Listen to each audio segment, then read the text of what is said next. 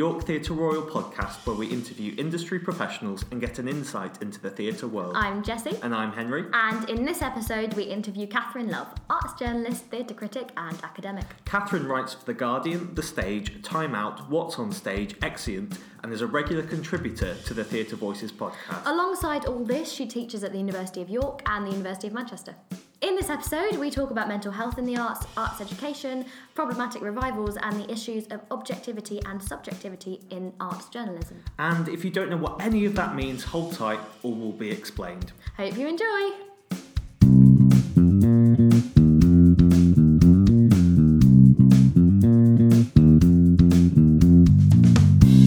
So we're here with Catherine Love, arts journalist, theatre critic, and academic. Hello, thank you for coming on the podcast. Thanks for having me. so do you want to start by introducing yourself, like where you come from, like your story? Sure. So um, I, I suppose thinking about um, my role as a, a theatre journalist and um, uh, theatre critic, I first started writing about theatre about uh, eight or nine years ago now. Um, I was in my final year of doing uh, an English degree, and I'd always wanted to write, uh, but never, and I'd always enjoyed theatre, but had never thought about bringing those thing, two things together. Um, and then, sort of partly by uh, by sort of lucky lucky coincidence, I ended up uh, doing a little bit of work experience at What's on Stage, which is uh, an, an online theatre magazine. Really enjoyed that.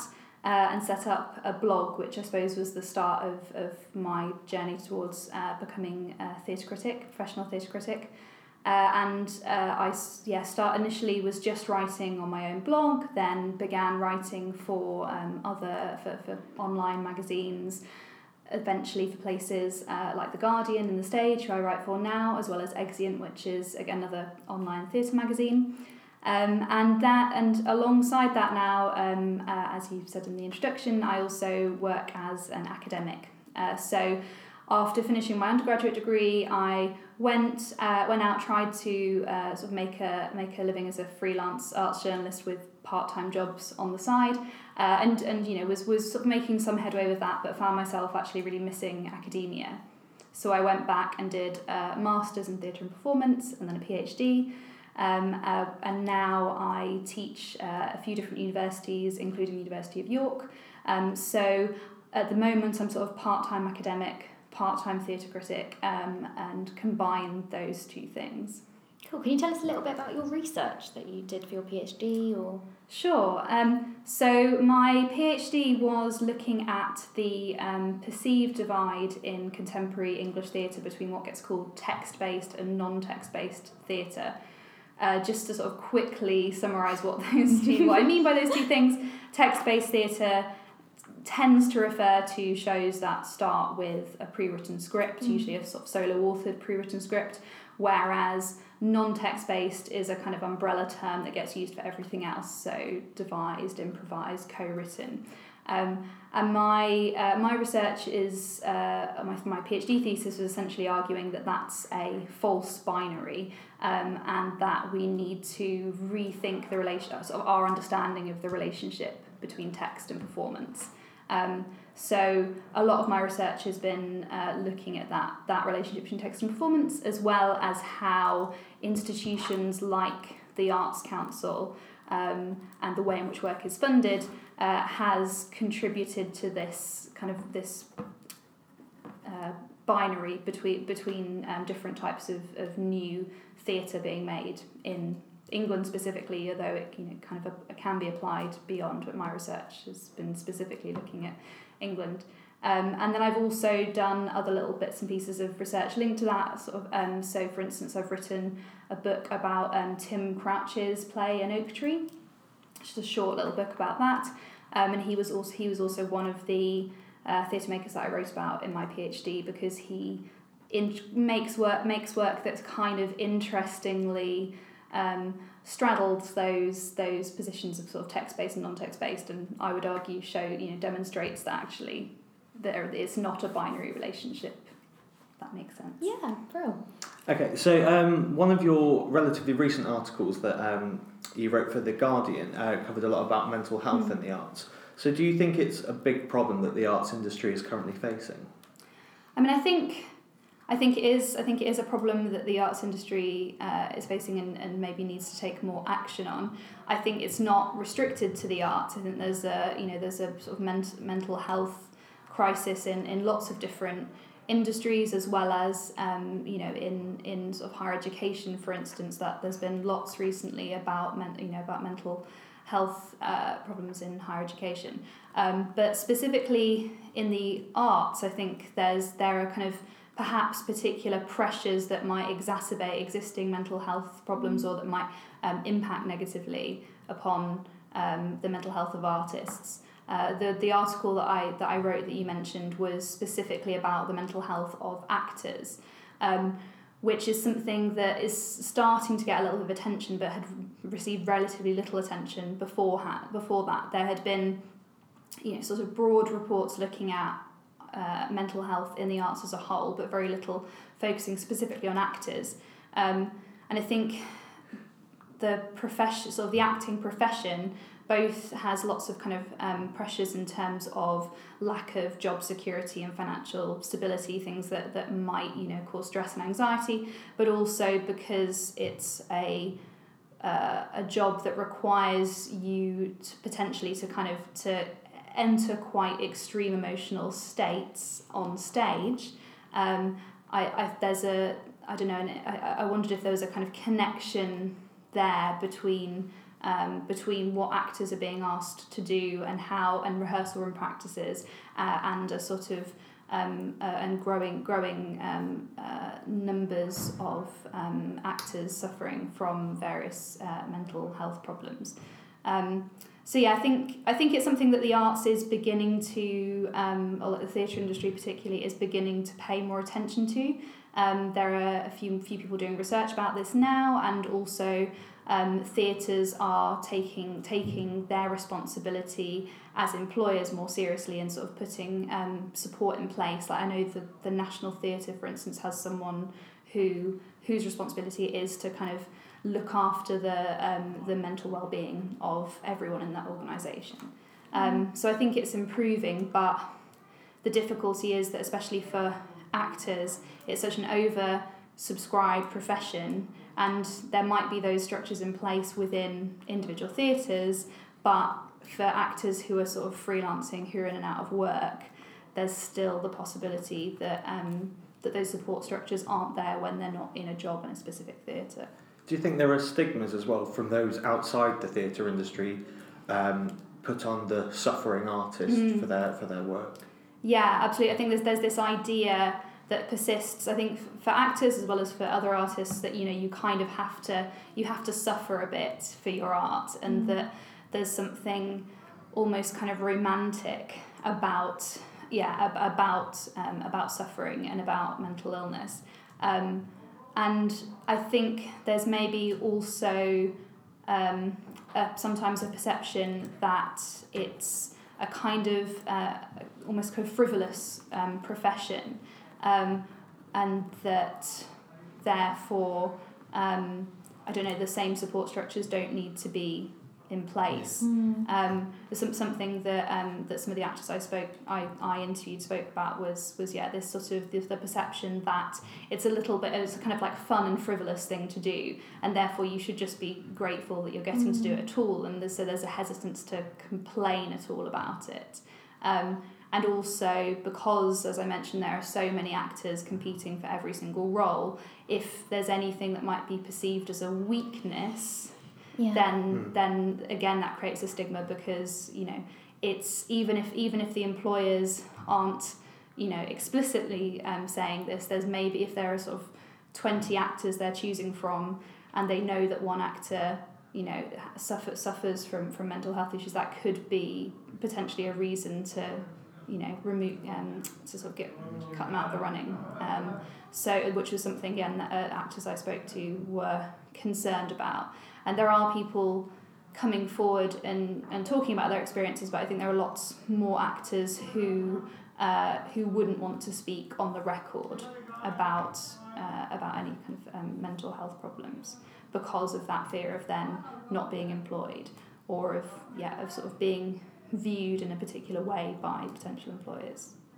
So, um, on David Tennant's podcast, uh, when he was talking to Olivia Colman, he was talking about um, that he had no preparation for, for encountering fame. Um, and you know the, the effect that that had on your mental Mm. health, or even you know not being successful, the effect that that would have as an actor. Do you think that it um, is potentially should be uh, one of the responsibilities of drama schools or universities to sort of put that into the things that they teach actors? Yeah, I think that's it's that's interesting, and that's again something that um, that came up when I was speaking to um, to actors and to other people in the theatre industry. This was suggested by a couple of people that um, yeah that that drama schools have responsibility to make to better prepare actors for the industry they're entering, and also um, it was suggested that there should be as much emphasis on kind of getting out of certain emotional states as getting into them because I think acting training, actor training in this country is still dominated by uh, kind of Stanislavski and or um, uh, or method. I mean, these two things aren't these aren't the same things, but um, Stanislavski and, and method sort of um, training, uh, which is about accessing um, you know accessing emotion in uh, and because of the prevalence of that kind of actor training, there is a, a lot, as far as I understand it anyway, a lot of emphasis on on accessing that emotion, sometimes quite uh, and, and sometimes accessing quite extreme emotional states, but there's not the same emphasis on how do you then how, how when you've when you've finished the performance at the end of the night or when you've come to the end of a rehearsal, what's the process for sort of bringing yourself back out Mm. of that? Um, which is perhaps also something that drama schools could look into. Um, uh, yeah, how how do they prepare people, prepare actors for coming out of a role as much as going into a role? Yeah, so touching on drama schools, um, so notoriously, I think it could be said that actor training in this country is not the most nurturing environment in all the drama schools, um, and I think it's quite competitive and it's quite harsh teaching methods sometimes. Um, would you say that that's maybe the root of part of the mental health epidemic in the arts, or I mean, potentially. I'm not. I, I'm certainly. I'm not no expert on drama schools and wouldn't want to pretend to be. I mean, I'm speaking very much looking from the outside in and based on conversations with people who have been to drama Yeah. school. Um, obviously, I've not been to drama school myself or taught at drama schools myself, so I didn't, wouldn't want to comment too much on their teaching practices without knowing that in detail. But I think potentially it could be one one of the factors. I think it's it's anything like this. It's unlikely to be down to one one single factor, but I think it could it could contribute maybe. Um, before we sort of leave the topic of mental health, do you think that theatre and other arts industries such as film have a duty to be the ones to start talking about mental health to the sort of the wider public um, because they often have the platform to be able to do so? Um, it's a good question. I think, I mean, I think that lots of um, any anyone with a platform to some extent has a responsibility to be talking about. Well, not only this, there are all sorts of things that that people with a platform I think have a responsibility to open up a conversation about. Um, certainly, this is one of them. Um, I suppose there there is an argument perhaps that especially kind of mass media sort of um, you know film industry for instance has such uh, such an influence on the culture that it could make a, a big difference by leading on that conversation.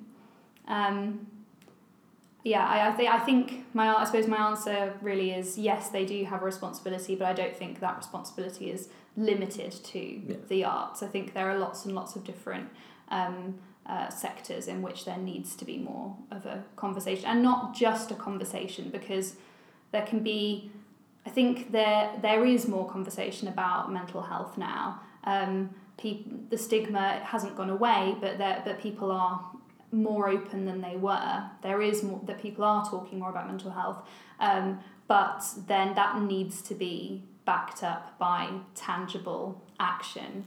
Whether that's you know the NHS offer, offering um, uh, more support, shorter waiting times for, for people um, going to their GP with mental health problems. Obviously, that's Mm, Yeah. beyond the remit of the arts. Mm. But but if we're looking specifically at the arts, I think it has to that conversation has to be backed up by, for instance, theatres putting in place support structures, um, as you know, places like National Theatre are beginning to do.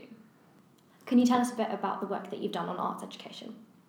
Yeah, so this is um, something I've not done a huge amount of work on, but um, that I got interested in uh, recently, um, sort of in response to uh, Slung Low's um, Cultural Community College, which is a really exciting, I think, really exciting new initiative, um, uh, which is essentially a, sort of free at the point of access um, cultural uh, cultural college. college it's there in the name. Um, uh, for anyone anyone who wants to come along. Um, and it's cultural in the broadest sense in that it encompasses um, everything from uh, kind of black blacksmithing um, through to uh, arts through to um, sort of protest arts. There and, and many many things in between. Um, so I was kind of interested in this as a different model for arts education um, that is radically open as opposed to drama schools and universities which uh, aren't accessible to everyone and also aimed at um, usually aimed at people at a kind of specific point in their lives and, and their working lives. It's kind of preparing them for um, for a career which obviously is important but um, but there seems to be a loss in lots of places of arts education for its own sake or just you know for the sake of learning. Um, and there's at the moment uh, a real kind of decline in uh, arts education at, in schools which is going to then probably filter through to universities um, which is you know a result of, of a number of factors but um, a lot of it seems to be driven by the government's emphasis on um, you know what they sort of frame as core academic subjects um, and the uh, the new um, English baccalaureate doesn't doesn't uh, include arts subjects so Mm. they're kind of being downgraded um, so I, I say I'm, I'm by no means an expert in arts education but um, it was something that interested me and I was kind of interested in alternative models I don't think that I don't think that things like Slung Low's Cultural Community College are an argument against the importance of arts education in schools and universities and drama schools, and we should still be fighting for that education to be made available to as many people as possible or as many people who, who want to access it as possible. Um, but yeah, I was kind of interested, particularly because it's the Cultural Community College exists completely outside of traditional educational structures and it's built on a more of a kind of lifelong learning model, which is something that we don't seem to have as much of now, although there maybe aren't as many opportu- opportunities for people to access learning throughout their lives that isn't instrumental. Um, so I'm kind of fascinated to see how that initiative um, uh, continues. I think it's, it's meant, it's sort of a four year scheme, I think I'm right in saying. Um, and yeah, it'll be fascinating to see how many people access that, Mhm. how um, how successful it is, um, and whether it then kind of spawns uh, imitations elsewhere because it's it's a fascinating model and something that you wouldn't necessarily expect a theatre company to be doing. Um, uh, but yeah, so that that's um, a really it, it could it could indicate an interesting new direction for arts education, but yeah, I would be I wouldn't want to put that forward as a, an argument against arts education elsewhere. What would you say the impact of the government cutting arts education in schools and other places? What do you think the long term repercussions of that will be? I mean, it's it's always sort of dangerous to Yeah. predict and difficult to predict things.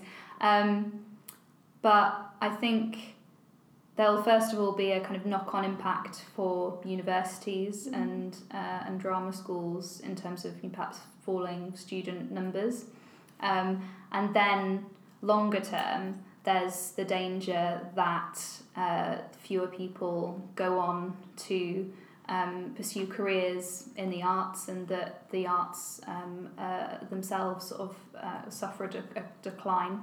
Um, the other danger is that may even if the arts do continue to thrive, they will be domin- dom- even more dominated than they already are by um, people from quite a narrow background. Mm. It'll only be those who have the kind of independent means to pursue the arts um, who can do so because um, those those who um, those from from sort of from less privileged backgrounds will find it even harder to to get into the arts if you know say if if arts education disappears from schools then it's it's sort of it's um you know independent classes things you have to pay to access which are the which are potentially then going to be the only way into the arts Mm. um, and we know that already the arts kind of has has a, a bit of a um, has a class problem and that it's dominated by um,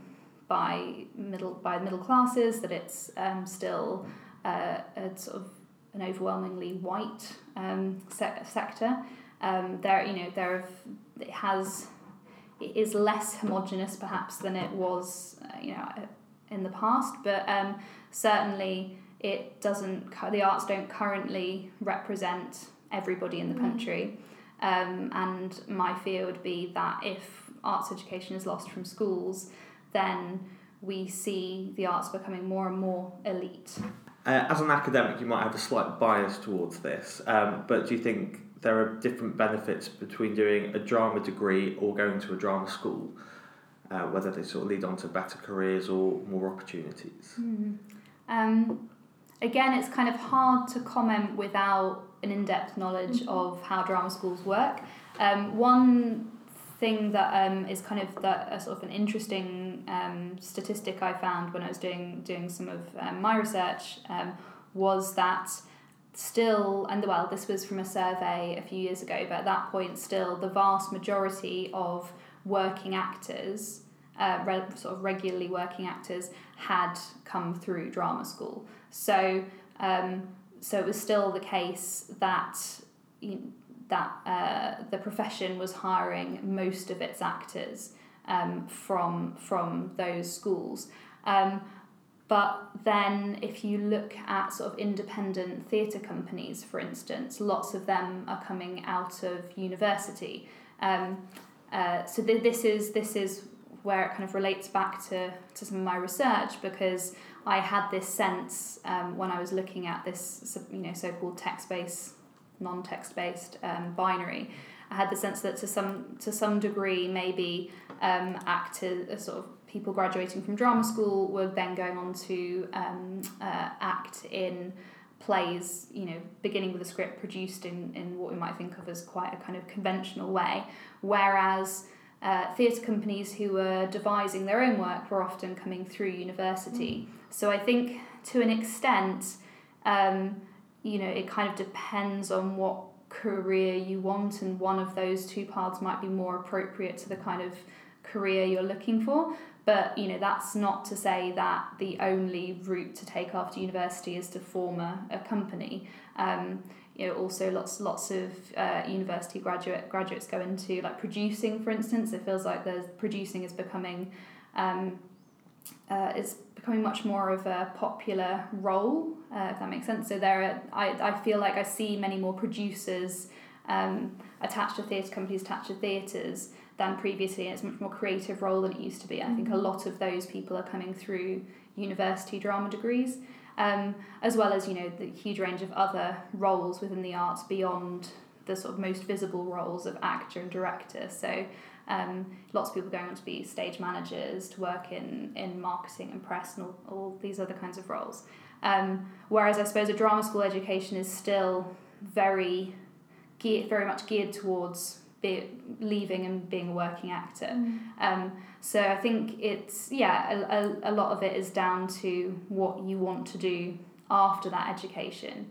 Um, and I wouldn't want to suggest that you know you have to go to drama school to then be be successful as an actor because there are you know there are plenty of examples of uh, people who didn't go to drama school and have gone on to forge acting careers. Um, but I guess if I suppose the, the benefit of, an, of a university degree is that it doesn't force you into a particular career within theatre at an early stage. You can kind of go through the degree work out what you're most interested in and then pursue that when you graduate rather than from day one saying, you know, I want to be an actor or I want to be a director. So, the when you apply for funding from the Arts Council as a theatre company Mm. or a theatre, there's a big emphasis on the education that you can provide as a establishment.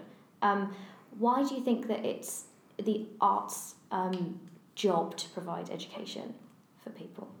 Yeah, I feel like, I mean, I, I suppose it would maybe be more a question for the Arts Council. Okay. Um, I mean, I it's sort of one one of the Arts Council's priorities is is sort of education or outreach, or you know, it has sort of many different um, uh, titles, and it's not. Uh, I don't. I, I don't think it's necessarily that every single um, you know project that applies to the Arts Council has to provide an educational function.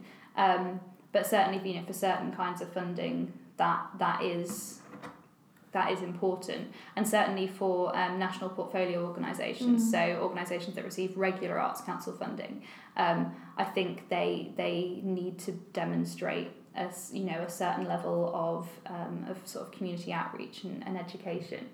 Um, yeah, I don't, I'm just thinking about your the, the part of the question about you know why is should it be the Mm, arts yeah. responsibility to do that, and I'm not I'm actually not not quite sure what I think about that.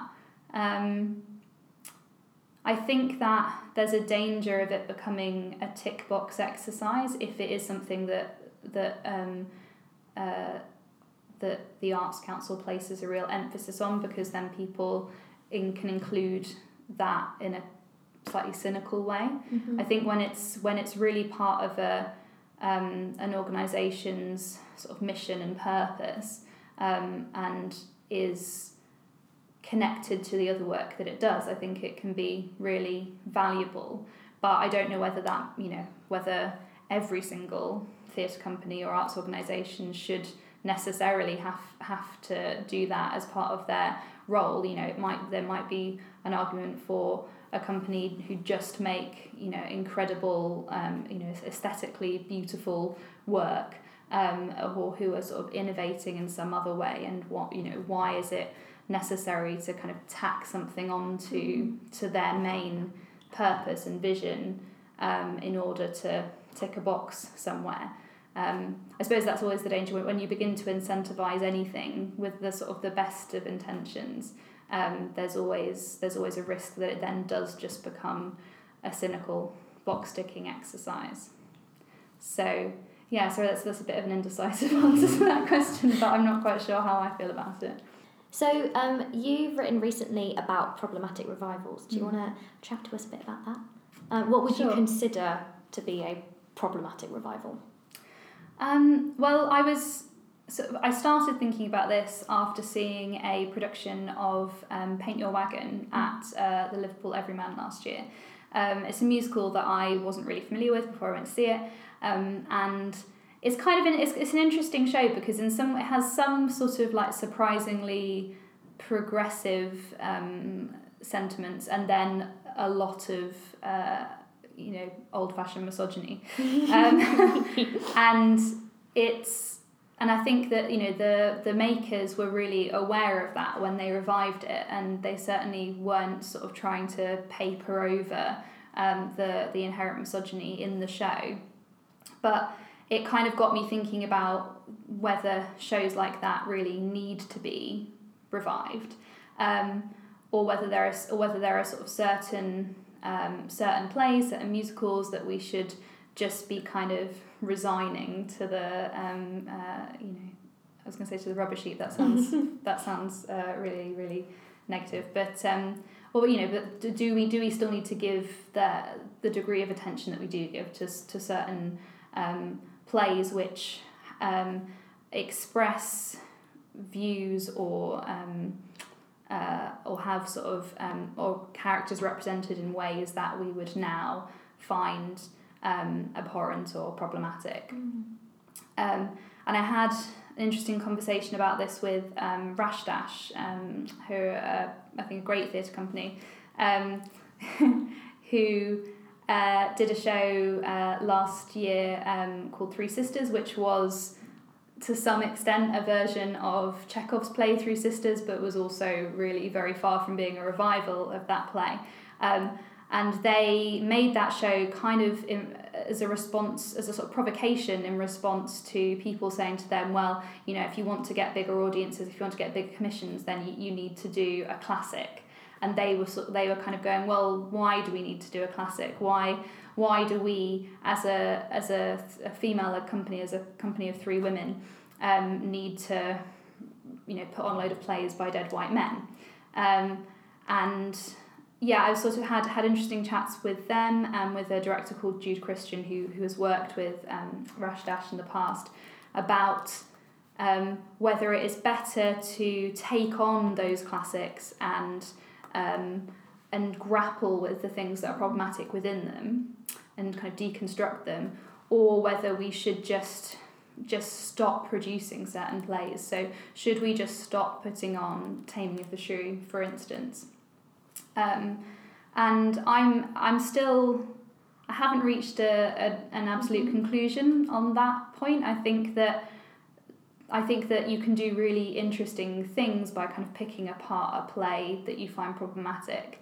Um, but then there is I'm I also sort of have a lot of sympathy for the argument that by continuing to put these things on, no matter how kind of deconstructive your approach, you are still perpetuating the kind of cultural value and authority assigned to certain certain authors and certain plays rather than promoting new work from a broader range of voices. Mm. So I mean I guess the sort of the com- the compromise would be yes okay we, we can't completely ignore the dramatic canon that we've inherited and we maybe have to just take a more critical approach to those plays whilst equally committing to producing new work and producing new work that represents a broader range of viewpoints than we find in the dramatic canon. So, do you think that if, if you were to put on a revival that has problematic themes in it, it's not enough for the theatre company, for example, to assume that the audience can can work those things out by themselves? Do you think that there's a responsibility to, to for the artist to label this as this is wrong and this is not what we believe? Um, mm, that's a tricky one because it you don't want to be making us you know assuming that your hmm. audience are stupid essentially you know there's there's a danger that by um, pointing these things out too much you're then making an audience feel like they've had all the work done for them and actually that might they might then therefore be less critical mm-hmm. because because it feels like they're just um, you know that they're, they're being delivered a kind of didactic message about why this is wrong um, so I'd always be kind of wary of work that treats audience members as though they can't work stuff out for themselves.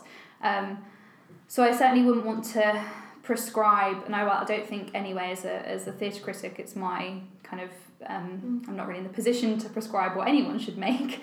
Um, I can say what I you know I can say what I think about the work that is made and and and express an opinion. I don't think I could ever say this is the only way that some that such and such play should be produced. Um, but maybe I would personally feel that theatre makers should ask those questions of the play themselves, whether or not they then explicitly stage those questions about the play as part of their production. Um, I think that you know that it's always well. I would hope that theatre makers would approach any play with a kind of um, a critical and uh, and sort of in, interrogative um, uh, sort of uh, yeah approach. I've just said approach twice. But, you know, um, um, as a theatre critic, um, you are quite interested in object objectivity versus subjectivity. Do you want to talk a little bit about that? Sure. Um, so I think there has been traditionally um, a view of the theatre critic as speaking from some kind of objective, authoritative position. Um, and this was perhaps exacerbated by the fact that until quite recently there were relatively few critical voices out there. So, you know, there would be a few uh, sort of, I don't know, 10 national newspaper critics maybe. Um, who would be passing judgment on all the shows that were opening. And they were considered voices of authority. Mm-hmm.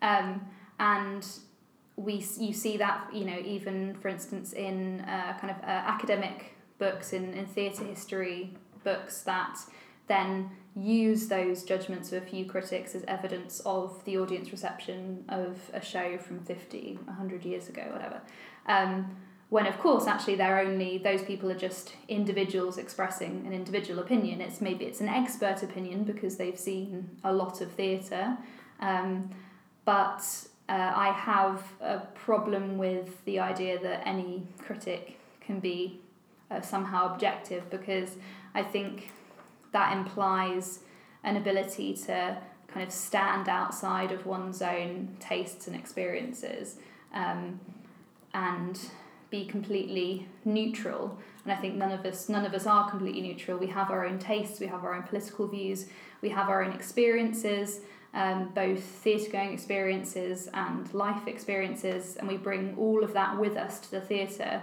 whether or not we're a critic. Um, so, for I suppose for a long time, I've been um, yeah trying to when I talk about theatre criticism or when I've sort of reflected about th- on theatre criticism and writing, um, tried to reinforce the idea that it is just subjective. Um, and in some of my writing on my blog and for Exeunt as well in the past, I played around more with, with what it might mean to foreground that, that subjectivity and to, you know, to really make it clear to readers that this is just my opinion mm-hmm. um, uh, and to kind of reflect on my own thinking about a show. So I suppose you might think of it as a kind of meta criticism. um, there's less space to do that in kind of mainstream review formats. So, you know, if I write a review for The Guardian or The Stage, especially if it's, you know, quite a short word count, I can't sort of reflect, you know, really on my own my own approach to the show. So perhaps that subjectivity is isn't foregrounded in the same way. But I think, you know, ho- I hope that readers would approach a review just as the opinion of that critic. Mm-hmm. Um, and the reason you might care maybe more about that critic's opinion than than you know and anyone else who sort of walked out of the theatre that night is because they've seen quite a lot of the theatre and spend a lot of their their lives thinking about theatre. Um, but that doesn't necessarily mean that you know that's the right opinion about that show. Um, I think one of the interesting things about the opening out of criticism to more critical voices is that hopefully readers can um, can sort of work out which critics' tastes align with their own and go, oh, okay, I tend to, you know, I tend to think, uh, you know, I tend to think the same as Lyn Gardner, or I tend to think the same as this blogger over here, and um, so I'll look out for what they say about that show, and then if they like it, maybe I'll like it. Um, and I think also there's a there's an interesting sort of new generation now of um, of bloggers, theatre critics who who are really doing interesting stuff with with subjectivity and foregrounding subjectivity in the way that I said I sort of used to experiment with more, um, and now often don't have the space or time to do. But I think there are lots of really interesting writers, sort of a bit younger than me, who've come come along. Um, in the saying the kind of next generation of theatre critics who um, who are really smashing that mm-hmm. idea of objectivity. So hopefully it's on its way out. So this is quite a broad question, but as a theatre critic, what what would you say sort of is a good show in a nutshell? Like, what do you look for? I mean, that's kind of that's an impossible question yeah. to answer because I think you well, I try to judge judge each show um, sort of on its own terms. Obviously, you're bringing in external criteria or not criteria as such, but you, you know you are obviously comparing it to other theatre going experiences, especially if it's a revival. You know you can't help but kind of compare it to other versions of the play that you've seen. But I think that what makes a good show depends on what kind of show it is, mm-hmm. if that makes sense. So um, I've seen, for instance, some you know really really brilliant shows in rooms above pubs. Um, one example, um, from God, probably longer ago, probably like seven years ago now, six, seven years ago now. Um, there was a really brilliant production of Mercury Fur on at the Old Red Lion, and it was um, one of the most sort of intense theatre going experiences uh, that I can remember. Um, and we were all kind of crammed into this tiny space, and it was amazing. It was really memorable. That will sort of stay with me, I think, you know, for the re- for sort of the rest of my um, uh, reviewing career. Um, but that the things that made that show great wouldn't work on the Olivier, the stage Mm. of the um, Olivier at the National Theatre. So, and it would be unfair, and it would also be unfair to judge that show in a room above a pub by the same uh, kind of against the same sort of production values as something at the National Theatre. Mhm. So, um, yeah, I mean, it, yeah, So that's sort of not really an answer to your question. If you're reviewing a a sort of um, amateur company's show at the Fringe for The Guardian, Mm. and you've also reviewed something at the, the National for The Guardian, do you then adapt to your sort of scale? Your yeah. Yeah, I mean, I, well, first of all, I mean, I wouldn't the Gar- I wouldn't review anything by um, an amateur company for the Guardian. No. Well, there are sort of slight exceptions to that. In that, for instance, I reviewed um, Everything Is Possible Mhm. uh, at York Theatre Royal, which was um, uh, you know community Mhm. theatre production, but it was uh, led by professional theatre makers and kind of you know had the backing of a big theatre behind it. So there are sort of exceptions like that, but generally, publications like the Guardian wouldn't review amateur work. So there are questions about Yeah, why not?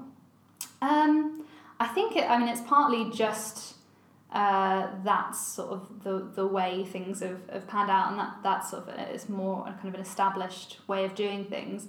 I suppose also if if um, if it opened out review if it opened out to review amateur shows as well as professional shows, there would be far you know far too much to cover. I think part and then partly I think it's because it would be deemed to some extent unfair to um, to review uh, amateur productions and certainly to hold them up to the same standards as professional productions. Um, so there are, you know, uh, and numerous reasons, and I'm sure the guard, you know, sort of the editors at the Guardian would be able to give you uh, a better answer to that question. Um, but there are, of course, blurry lines now between amateur and professional. So, you know, I've reviewed fringe shows where probably quite a lot of the people weren't getting paid, or maybe they were um, on a profit share model. So you know, people were only only getting a share of whatever profits, if any profits, were made from from that production. Um, so there are sort of you know grey areas. Um, uh, but generally, sort of the general rule, I'd only really review professional theatre. But of course, there is then a huge range within that, you know, all the way from sort of big commercial shows at one end of the spectrum to those fringe shows where potentially people aren't even get aren't actually getting paid, although it's considered professional.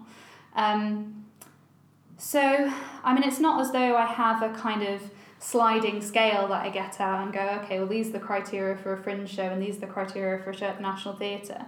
Um, but I suppose I just approach it with a slightly different set of expectations because it would be sort of unfair and kind of irrational to have the same set of expectations for a show at the National Theatre or for a show at the York Theatre Royal um, as you know for a show in a as I said before in a room above a pub working with um, a very limited budget.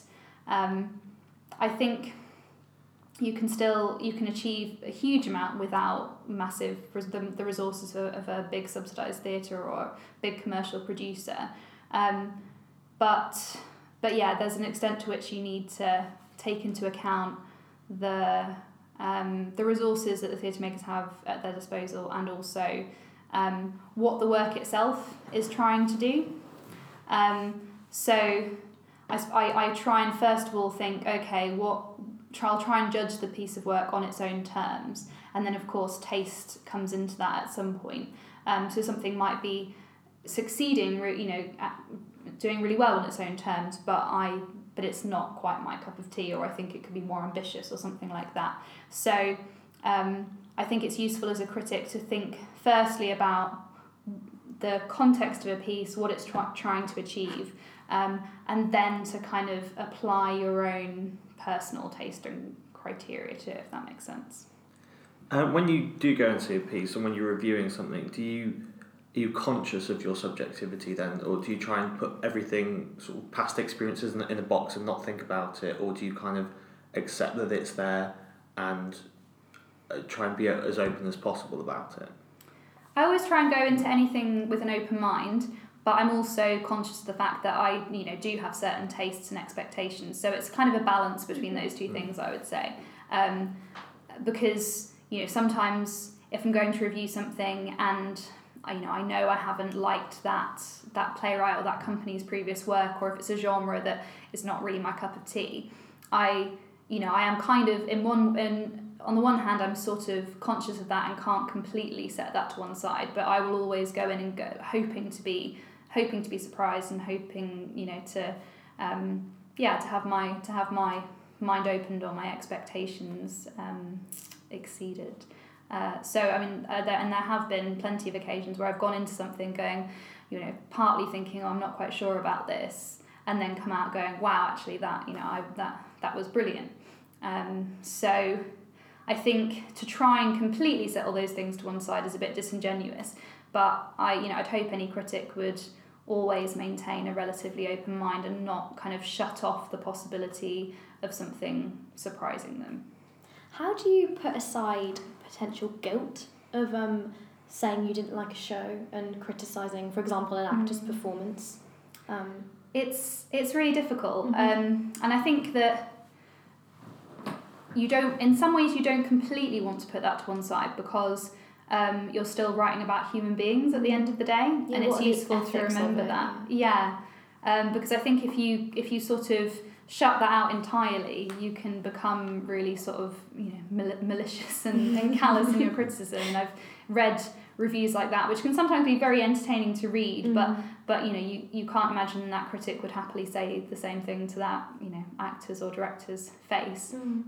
Um, so yeah, so I try try to not be kind of um, malicious for the sake of it in my criticism, mm. but but you also have to accept that it is part of your job to critique and uh, potentially to criticize, uh, and that if if something if you think something hasn't worked, it's also your responsibility to be honest about that. Mm-hmm. Um, it's not always easy, and you know it's especially hard if you know they're a theatre a theatre maker whose work you've previously really liked and, and, and respected and admired or sometimes you know there are theatre makers who I know a little bit because I've interviewed them a few times maybe um, and who again I sort of really respect as artists then I see something of theirs that just doesn't work and those are always the hardest reviews to write because you know you where you sort of feel some degree of kind of connection with that mm-hmm. person. It's not, you know, I'm not talking about being friends with them, but just having that um, that knowledge knowledge of them and their work. Um, so it's yeah, it's it's tough sometimes, but I think it's important to be honest in those situations. And generally, like in in those kind of scenarios, the those theatre makers are kind of uh, they they respect that that honesty. Um, there ha- you know you'll get the occasional scenario where someone is very upset with something you've written and you maybe get a bit of backlash from it um, but you kind of have to accept that as a possibility of the you know when you when you go into a job like this people aren't always going to agree with what you say yeah. or like what you say um, have you got anything else no I'm, I'm what time are we on 50, 50 wow that flew by I thought it was about half an hour um, should we? Should we do the? should we do the? We've so we've asked people um, what their favourite shows was. We what, what they're looking for. What? We haven't We've cut them out because you've kind of been like, well, it's over now. So, but actually, I think I think we should. The advice thing, at least. Oh, the advice thing. Yeah. Sorry, we've not done this for what, a month and a half. We've totally forgotten yeah, how to interview. because we went down to um, one, did three in one day. Uh, so, so then we were fine for a month. Um, yeah. So we ask. Yeah. Yeah. So have you got any advice for people going wanting to go into theatre academia or arts journalism or um, that side of the arts? Um, so I suppose my advice would probably differ for depending on whether you want to go into arts journalism or into academia. Although you know they they oft quite a few people kind of combine those two roles, and there are definitely um, uh, kind of qualities and skills that are transferable across the two. Um, and for me, uh, it's really um, interesting to do those two things alongside one another. For, for anyone wanting to get into arts journalism, I would say start by just setting up a blog. Um, it's so it's never been easier to um, publish your own work. Um, it doesn't cost any money. You can just set up a blog with um, with WordPress, for example. Um, there are other blogging sites available, but that's the that's the site that, that I use and I'm familiar with. And it's um, you know it, you can within a matter of minutes you can set up a blog. Um, I think Twitter can be really useful as a tool when you're first starting out as well. Um, I say this very conscious of the fact that my Twitter page has been inactive for over a year, I think, oh. with maybe a brief, maybe a brief. Uh, I think I made a brief exception to that to tweet about a few Edinburgh shows. Um, so I made a personal decision not really not to really use Twitter anymore. But when I first started out, it was really useful for just joining in conversations about theatre. Um, getting my work out there. Um, and you have to use it as a kind of uh, as as a social um, tool, not just a kind of self promotional tool. So um, to kind of get the most out of it, it, you need to keep up with conversations, join in conversations, genuinely interact with people rather than just like posting links to your latest blog post. Um, so those would be two key things to get started, and then um, seek advice from people who are already in that field. Um, I, you know, I remember sending emails to, to sort of already established arts journalists just saying, can I buy you coffee and ask you a few questions? And people were all very generous with their time, uh, gave me lots of really useful advice. And then you start to feel like you're part of a kind of community mm-hmm. rather than just writing on your own and sending things out into the void. Um, and then once you've established a bit of uh, kind of confidence and got and you have a bit of a portfolio um, uh, to, to then to send send to people just just email editors um, just make contact. Um, if you have a good idea for a for an article have a go at pitching it. Um, that was that was certainly what worked for me um, and it's very scary the first time you send an email to like the theatre editor of the Guardian, for instance. Um, but you know, if you've got good ideas and if you sort of politely persist and uh, and and you know keep pitching those ideas, then um, hopefully at some point they get picked up. Although it's it is worth saying that you know I think it is getting harder to have a full time career as an arts journalist. There are very few full time paid roles. It seems to be moving much more to a kind of freelance culture. Mm-hmm. Um, which is good in one sense in that it, me, it allows for a wider range of voices to be to be represented. Um, but it is yeah it's kind of harder to make a living from. Uh, I wouldn't want anyone to think that you know you can just go and get a you know get a full time job writing about theatre.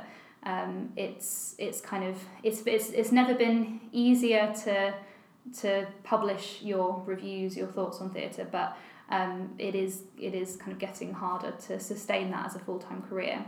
Um, which is why I think you know combining it with something else can work quite well. And for me, theatre academia has um, has been a good thing to combine it with. Um, there is much more of a I guess quite a kind of rigid uh, career path to follow to enter academia in that once you've done your undergraduate graduate degree you have to then go do a master's do a phd and then apply for research positions and teaching jobs. Um, so there's there's there's a relatively set career path there um, and uh, sort of moving uh, you know moving from one stage to the next is is obviously key. Um, I think also because um, the academic job market is really competitive now for people who are sort of maybe already on that path, who are start who are doing a masters or maybe starting a PhD, it's really worth doing as much as you can in the early stages of that career. So even whilst you're just doing your PhD, if you can publish elsewhere, if you can do other little bits of research on the side, just get your get your voice out there one way or another um, it will give you a better chance when you get to the end of the PhD. Um, so, and, and there does seem to be a move now towards what get called portfolio careers. I kind of hate that phrase, but I suppose um, I do have what would be defined as a portfolio career. Um, and uh, it can be really interesting and really rewarding. Um, it does mean you have to kind of switch your brain from one thing, Mm. thing to another and manage your time really well. Um, but it's certainly certainly if you're looking into either arts journalism or theatre, theatre academia, it's worth thinking about kind of diversifying a bit Mhm. and, and trying out different uh, different things on the side um, because it might you know it might not be um, viable to have a full time career in one or the other just because of the way those job markets are at the moment. And things may change, but um, at the moment it's a sort of slightly unstable time for those two sectors. Hmm. Thank you so much. Yeah, thank you for coming on the podcast. Thank you. Thank you.